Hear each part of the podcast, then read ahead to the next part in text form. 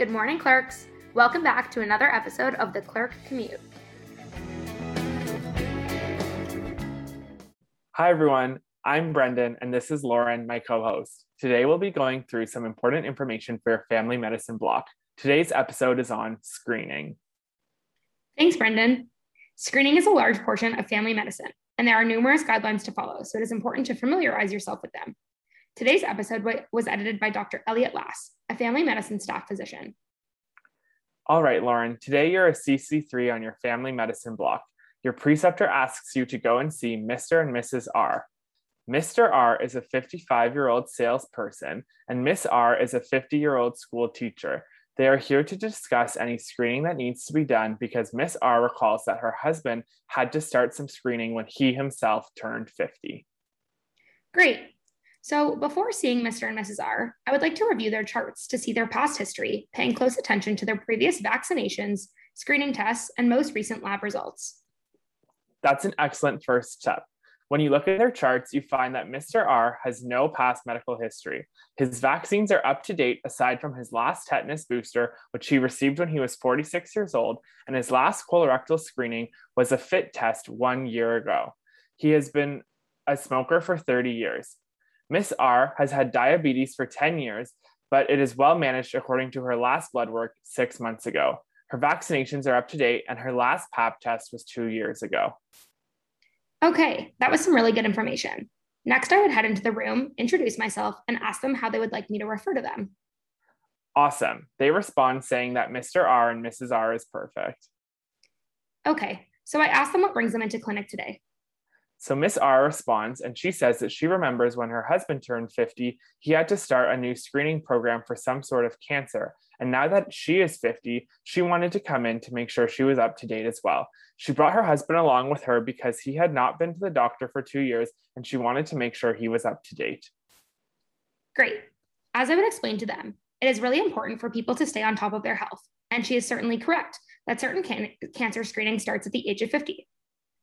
Brendan, for the sake of clarity, why don't we focus on Mrs. R first, and then we'll move to Mr. R. I will be in character as a CC3 on my block. Okay, sounds good, Lauren. Okay, Mrs. R, there are a few key things we would like to focus on in terms of screening in the family medicine clinic. The first is routine cancer screenings, vaccination, and routine lab tests. Why don't we start with routine labs? Great idea. As a reminder, Mrs. R has well controlled diabetes, and her last blood work was from six months ago. It is recommended that adult patients with diabetes have hemoglobin A1C tested every three months if glycemic targets are not met, or every six months if glycemic targets are being met. In Mrs. R's case, her, in, in terms of her diabetes, was well controlled, and so we would want to be screening her again now that it has been six months. For people who don't have diabetes, screening for diabetes should take place for everyone starting at the age of 40 or earlier if the individual has risk factors. Screening for diabetes is with an HbA1c or a fasting blood glucose. This takes place every one to five years, depending on risk factors. Yes, exactly. And what about lipids? Who would you screen for lipids? Yeah. So Mrs. R would norm would probably be on a lipid lowering drug, a statin, based on her age and her diabetes. And therefore her screening for lipids would be different. For a population without diabetes, we would screen for elevated lipids at age 40 for men and age 50 for women. This would start earlier if the patient has any risk factors for dyslipidemia. Screening is conducted with a lipid panel, which includes total cholesterol and specific subtypes of cholesterol and triglycerides. Awesome. Great work, Lauren. Let's move on to talking about Mrs. R's cancer screening. Yep, great work. All right, Lauren, let's move on to cancer screening. Remember that Miss R responds saying that she had a pap test a few years ago, but she can't remember exactly when. She insists that she must be due for one today. Right. So a pap test is part of the routine screening for cervical cancer. We start screening for cervical cancer at age 25, and we look for cell changes that may ultimately lead to cervical cancer. As mentioned in the beginning description, Mrs. R had a pap test two years ago, which was normal.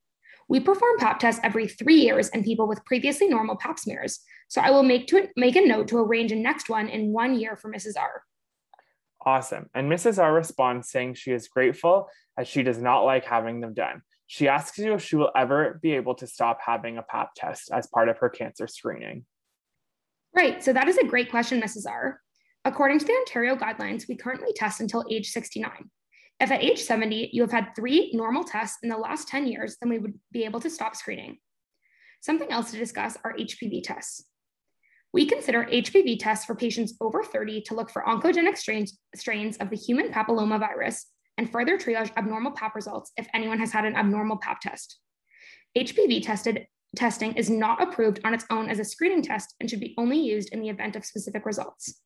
A positive HPV test should be repeated at least three years apart, given that the result in the interim time would be unlikely to change. Excellent. Thank you, Lauren. Is there any more cancer screening you'd like to discuss with Miss R today? Yes. Now that Mrs. R is 50 years old, she will need to start considering routine colorectal and breast cancer screening. I will start by discussing breast cancer screening. Mrs. R, has anyone ever talked to you about breast cancer screening? She replies, saying that she cannot recall, no. Okay, well, now that you are 50 years old, the, the Ontario guidelines recommends that you start getting screened for breast cancer every two to three years with a mammogram, given that you are at regular risk. The screening regimen would be different for higher risk individuals.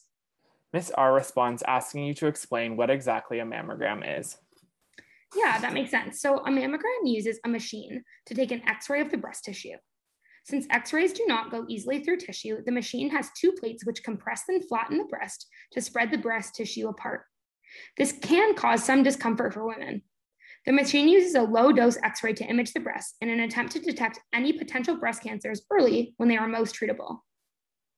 Miss R wants to know a little bit more about the x rays. Don't they use rate? Don't they cause radiation, which can ultimately lead to cancer? She says. Yeah, so that's an excellent question and one that we get asked quite a bit in the family medicine clinic. The amount of radiation that you will get exposed to is pretty minimal. In fact, one mammogram is equal to seven weeks of background radiation we are exposed to normally just by living. Many organizations have conducted risk analyses and have determined that the benefits of screening for breast cancer outweigh the minimal radiation exposure in mammography. Ms. R thanks you for discussing this with her and accepts a referral to the mammography clinic. She has no further questions at this time. Okay, so why don't we move on to talk about screening for colon cancer?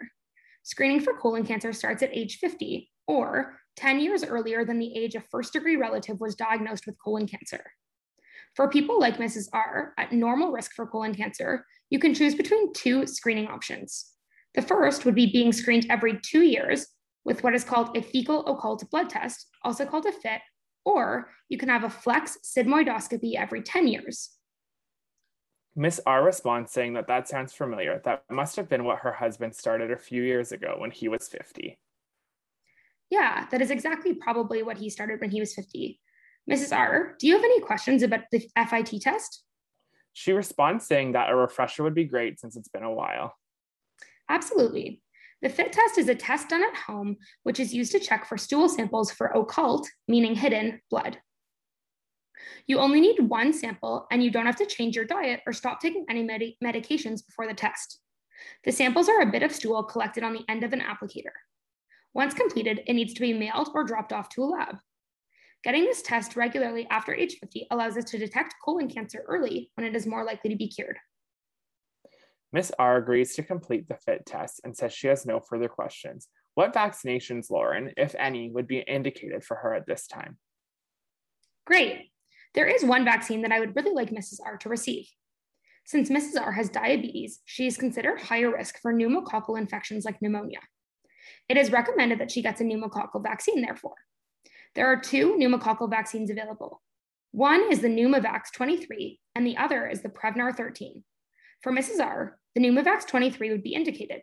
She could also get the Prevnar 13, however, it would likely not be covered. If you wanted a patient to get both, the Prevnar 13 would be given first, followed by the Pneumovax 23 eight weeks later. If a patient gets the Pneumovax first, the patient must wait a whole year before getting the Prevnar 13.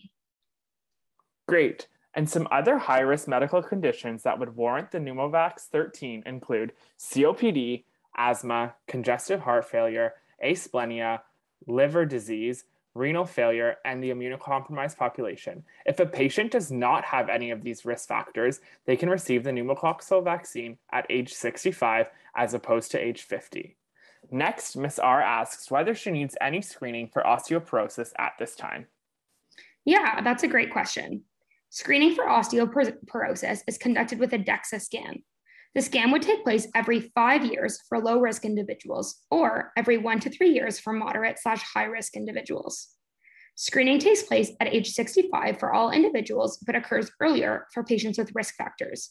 Most commonly, risk factors include patients who smoke cigarettes, patients who drink excessive alcohol, patients whose parents suffered from a hip fracture, and patients who have been on long term steroid medication like prednisone. Mrs. R does not have any of these risk factors, and so we will start screening for her at age 65 every five year every five years unless her risk factors change. Excellent. Why don't we move on to Mr. R? As discussed with Miss R, Mr. R would need diabetes and lipid screening as we already talked about above. Next, you would probably want to make sure he's up to date with his vaccines. Is it time for him to get a tetanus booster, Lauren? And if so, how often should the shot be given? Right. So most people get vaccinated against tetanus, diphtheria, in early childhood. Adults should get the tetanus booster every 10 years for continued protection. In addition, in addition, adults should re- receive the Tdap vaccine once in adulthood. Many pregnant women and their husbands will get the Tdap vaccine when the woman is pregnant because they are able to pass important antibodies onto the baby and provide protection at home before the baby is old enough to be immunized themselves against whooping cough. Sounds good. Does Mr. and Mrs. R need the shingles vaccine at all? Yes, the shingles vaccine is recommended for adults greater than 50 years old. There are two shingles vaccines, Zostavax and Shingrix. Shingrix. In addition, I want to remind everyone that in, in, addition to the shingles and pneumococcal vaccine and tetanus vaccines, Mr. and Mrs. R should be recommended to receive the influenza vaccines yearly during flu season. Finally, of course, if they haven't already, both Mr. and Mrs. R should be vaccinated against COVID 19.